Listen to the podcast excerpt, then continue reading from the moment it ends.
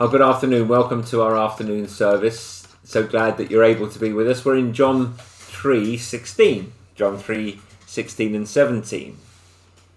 But John 3 16. Well, Tim Tebow, maybe a name that's not familiar to you, was an um, it is an American football star, a famous one. He more recently maybe known to some of you, he spoke at Ravi Zacharias' memorial service. Um, but he was most famous for wearing eye strips when he played professional football that had John 3:16 underneath his eyes on his cheekbones. The best burger in the world, that's beef burger, is to be found in California, and I can testify personally to the truth of what I just said. In and Out Burger, it's called. Uh, in and Out, they put John 3:16 at the bottom of their cups. Forever 21 is a retail shop in the States, but also in this country. It's an online shop. Forever 21 puts John 3:16 on their shopping bags. John 3:16 is likely to be the most famous Bible verse in the world. It is the most searched for verse on the internet. It is the verse that every Christian knows and most non Christians have heard of. And this afternoon we come to it in our study of John's Gospel. Some passages are really hard to understand, as we looked at last week. Um, that's what Peter says about Paul, and probably Paul sh- probably would have said it about Peter when it came to 1 Peter 3:18. But then there are some other obscure passages that take a lot of explaining, somewhere in the bowels of Ezekiel. But then other passages are so familiar that so common that when we come to them we think that we know exactly what they have to say. John 3:16 is one of those passages. Let's read it together. John 3:16. For God so loved the world that he gave his only son that whoever believes in him should not perish but have eternal life.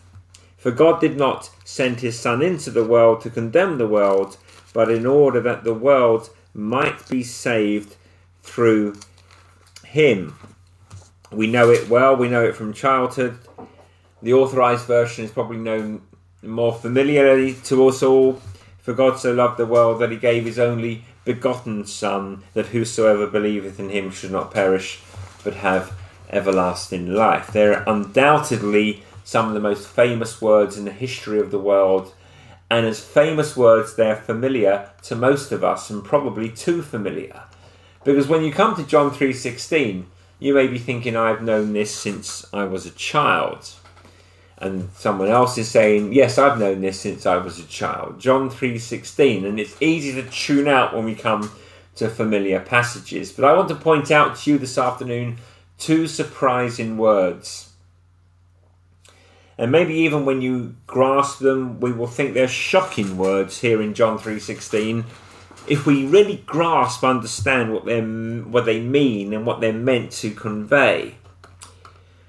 Just listen again to the words of John 3:16. For God so loved the world that he gave his only begotten son that whosoever believeth in him should not perish but have everlasting life.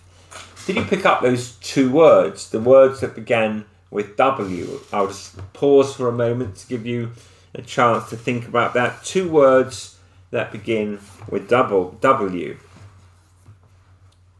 World and whoever. They're surprising words and shocking words, and I wonder if you have moved from one category to the other. Let's look at the first word, world. The Greek word cosmos. What is shocking is that God loved the world. The world can mean, the word world means a number of different things in the New Testament and in John's Gospel, of course. When we hear world here, it's not so much a reference to the universe, but to the created order, men and women in rebellion against the Creator God. We talk about the world and we often think this is my Father's world, which is one sense of using the word. O Lord my God, when I in awesome wonder, the rocks, the hills, the fells, the lake, the trees, He made it all. He is the creator. But this is the world against God. This is the world in opposition to God, fallen humanity.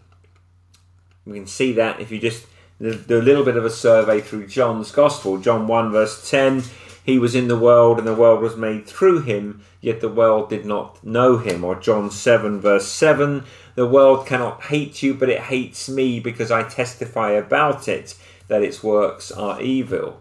The world does what is evil, the world hates Christ. Or John 14, verse 17 Even the Spirit of truth, whom the world cannot receive because it neither sees him or knows him. You know him, for he dwells with you and will be in you. The world doesn't see him, the world doesn't know him, the world does not receive him. Or John 14, verse 30.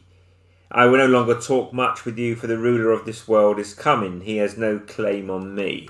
There is a ruler of the world. So the world is a place that hates God, does what is evil, and has the devil for its ruler. 15 John 15 18 if the world hates you know that it has hated me before it hated you.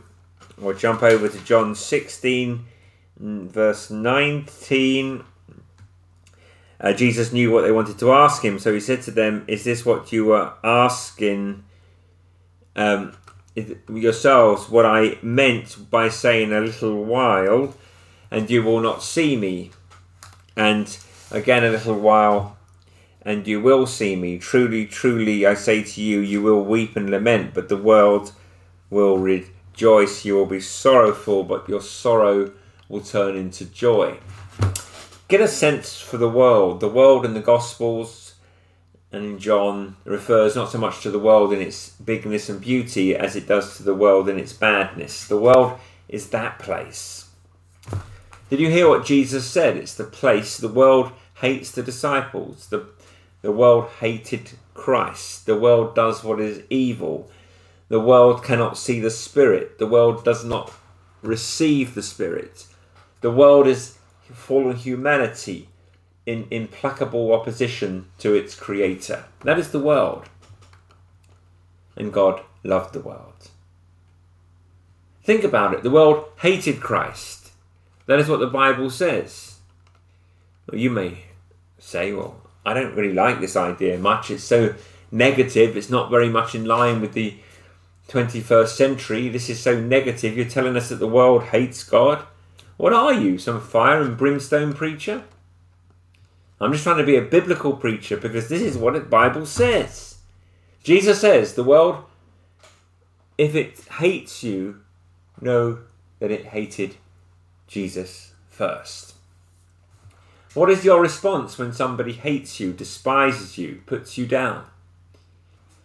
Maybe you have a number of thoughts go through your head. One can be don't pay any attention to them. I don't care what they think. Why can't they find something better to do? I hope they get what is coming to them. But you don't have as your first instinctive thought, I love them. The world may think that it is merely indifferent to Christ. The world may even think it is positively for Christ. But what is it to really hate? It means, I wish you would go away. I wish you would disappear. I wish you would be out of my life. I hate you. The world hates God. Now, this is not to say that you may not have very nice neighbours if you are not a Christian, you might be a very pleasant person to be around. Some of the nicest people I know don't claim to be Christian. You might be more pleasant than some of the Christians we know. I'm sure that's the case. But it is still the case that if you're lost in sin, you hate God. You see, do you want God in your life? Do you want God telling you what to do? Do you want Christ and His Word commanding you how you should live? No. So, though we may be mature enough and socialized enough not to raise our fists and say, I hate you, God, that is how we stand in relationship to Christ. The world hates Christ. Christ made the world, all things were made through him. He came into the world and the world said, We don't want you. You know how you feel as a parent when you do all sorts of things for your children? You buy a great birthday present, you throw a great birthday party, and then the child just complains about all the things they didn't get. And you want to sit down and say, okay, you're going to get a dad lecture. Do you know how much this cost me? And then if you get a mum lecture, that is, do you know how hard it was for me to give birth to you? You want the child to know how much has been done for them. And that is just from our perspective as sinful parents. This is the God of the universe.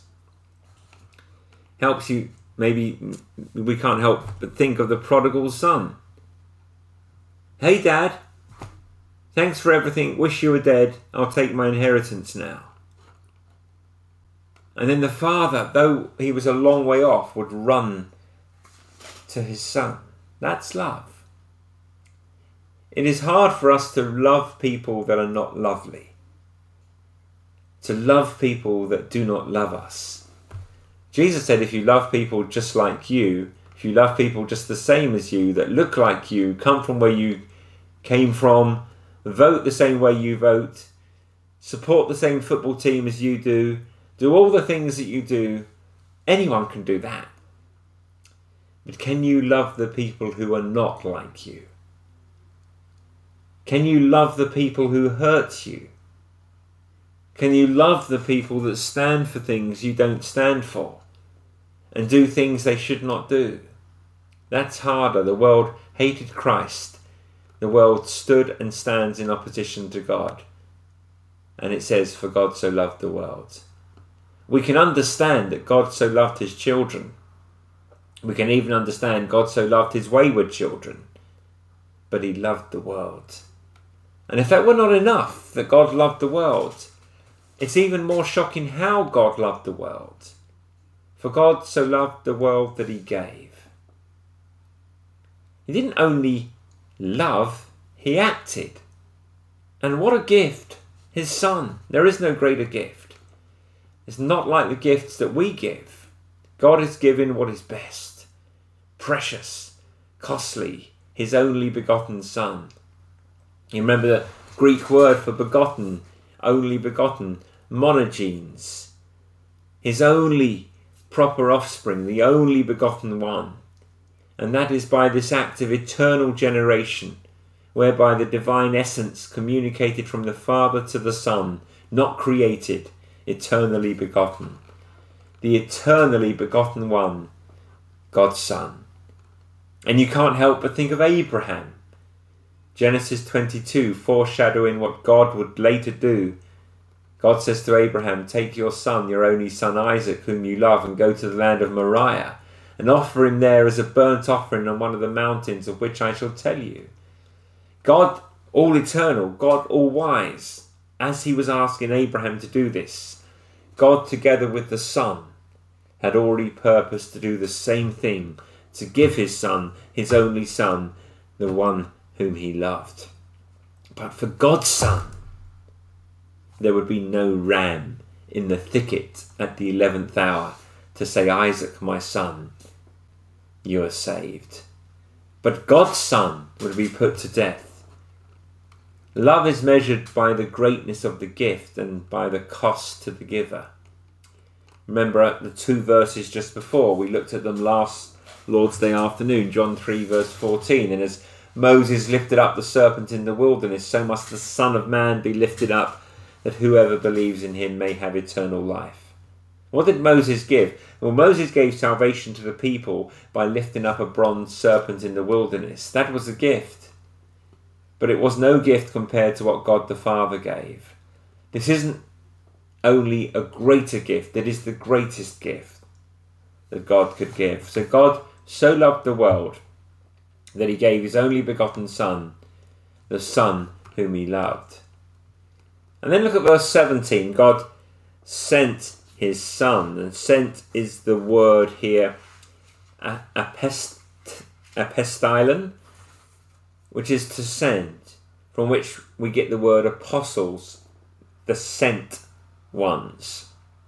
And this word apostolon, which means sent or send, is the same word in English that connects to the Latin word for mission, mittere, to send out. It's sometimes said that the word mission is not in the Bible, which is true if you read your English Bible, but the word that has the same English translation, the same English definition, is in this Greek word apostolon. Mission comes from a Latin word, apostolon is the Greek word. It means to send out, be sent out, which is what mission means to be sent out, to be sent. Mission in the Bible, the mission that forms the basis of all the mission we do, is the mission that the Father sent the Son. What is the greatest missionary enterprise in the history of the world? Who was the greatest missionary sent out? Jesus Christ, sent from the Father into the world. That is the mission that precedes all mission, the sending of the Son by the Father. And what did the Father send the Son to accomplish? He sent the Son to save sinners by means of the death of the Son his death and resurrection. So, therefore, what is our mission as the church? To save sinners by bearing witness, by pointing to the Son, his incarnation, his life, his death, his resurrection. We are not the ones who must die and be raised again. We are not Christ's, but we bear witness to Christ.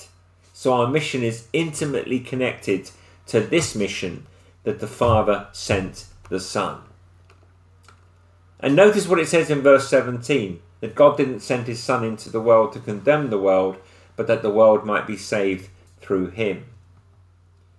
There are plenty of places in the Bible that the Bible speaks of Christ judging, that he will come back to judge the living and the dead. John says several times that Christ will act as a judge, but that is not the purpose for which he was sent. In other words, the Father did not say that the world is completely out of hand, I'm sending my Son to take care of them. He said, the world is completely out of hand, I'm sending my Son to save them. Now, many would reject him, many still do. And for them, they will find Christ not to be a saviour, but judge. But that is not the purpose for which Christ was sent into the world. Just like when you see shadows at noon, you don't blame the sun. We wouldn't have the light, we wouldn't have the warmth without the sun, but a tree casts a shadow. So God sent his Son into the world not to condemn the world but to save the world. I've read John 3:16 thousands of times and it hit me again reading verse 17. He sent his son into the world not to condemn it. If you were watching this unfold like a film, we'd be so excited. We'd be ready to say the world is going to get it. They've been mocking, they've been spitting. Here it comes. He did not send his son into the world to condemn the world. He didn't send his son into the world with a gun and a rocket launcher and ninja powers and a lightsaber. He sent his son into the world, the world that hated God, but he loved the world and he sent them his son. They had rejected the prophets before him. He sent his son and they made it work. They mistreated him all the more. Oh, do you see how the whole plan of redemption is rooted in love? Love among the Father, Son, and Spirit in the covenant of redemption, the eternal plan purposed among the Trinity to give to the Son a people, and the Son agreeing to be the sent one from the Father to save sinful humanity. The whole plan of redemption is rooted in love the love of the Father, Son, and Spirit, and the love of God for the world. This is the only place where God the Father is said to love the world. The origination of divine deliverance is found in God's love, not in your loveliness or mine. It's amazing how people get this so twisted. You do not hear Good Friday sermons about you are this diamond in the rough, or how much you were, or how God saw huge potential in you. No, the origination of the plan was not that God looked down and said, There are some lovely people. That one, that one, not her, not him, that family, they make good decisions. Them, them, them, them. Oh, I like them. I like what they wear. Oh, they've got a nice house. No, it originated in God. While we were still sinners, Christ died for us. God did not send the Son in the, into the world to make God the Father more loving. He sent the Son because he already loved. And this is love, not that we loved God, but that he first loved us. He sent his Son to be the propitiation, the turning away of the wrath of God's sacrifice for our sins. God so loved the world. And then the second word, whosoever, whoever. God sent his Son, he gave his Son, that whoever believes in him should not perish but have everlasting life. There's no passage in the Jewish literature of the time in which God is described as loving the world.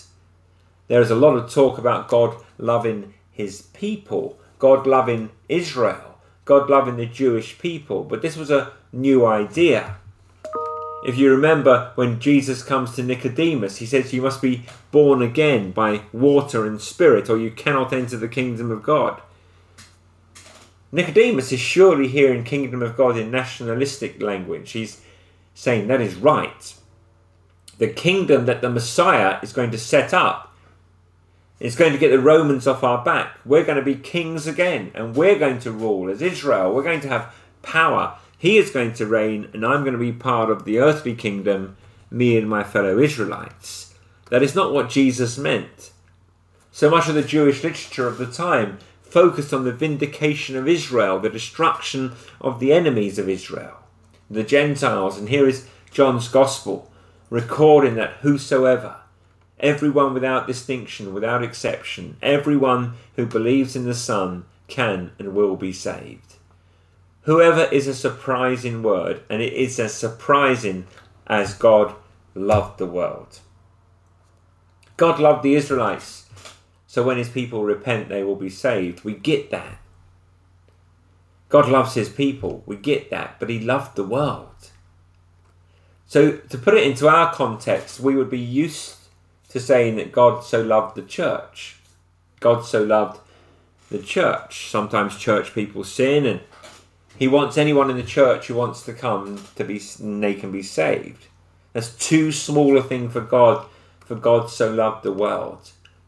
Not the world, the way the world understands love as unconditional affirmation. Go and do whatever you want to do and be happy. None of us love our children like that. Children want to take a bath with toasters? Hey, whatever, I love you. You don't do that. You want to play in the middle of the road, the A66? That's not love. That's not what he means when he says he loved the world. That he just said, whatever you want to do, world. No, he loved the world so much that he gave so that whoever. Oh, is that a sweet word to you? Whoever. We live in an age of identity politics, people on the right and on the left. You have to secure your base, mobilize your tribe, you play off grievances, one group off against another. We're not used to a word like whoever. The Bible doesn't say that God sent his son, gave his son, so that white people could come to him, or that minorities could come to him, or that men could come to him, or that women could come to him, or that Britons could come to him, or that he gave his son that middle class people should come to him, or that the poor people should come or that people who had already cleaned up their lives should come, or that the people who listen to our music, or the people who share our hobbies, or the people who've been to church their whole lives, the people who look really good, or he sent his son for the hip people, the people who eat the right food, the people who listen to the right bands, the people who stream the right TV shows. It doesn't say he sent his son for the smart people the beautiful people, the academics, the conservative people, the progressive people. It says whoever, and that means it could be you. It can be anyone. Whoever believes in him shall not perish but have eternal life. It doesn't say everyone will have eternal life. It does not say that only special someones will have eternal life. It says whoever. That means it is not everyone, but it's not just a special tribe somewhere. It is whoever. Whoever will be in this category of those who believe in him, who believe in the Son. Are you a part of the whoever? Have you ever really said to God, I'm a part of this world? I am this world that left to myself would reject you, would hate you. I do things every day I do not want to do, and the things I do not want to do, I do. I am a sinner, and your Son is the Christ. I am who he says I am, and he is who he says he is, and I need forgiveness. I need grace. I need a Saviour. So this is what I want to leave you with. John 3:16. Two things I want you to do when you next see or hear John 3:16. First of all, pray for someone. Pray for someone. Maybe do it out loud, but probably in your head right there.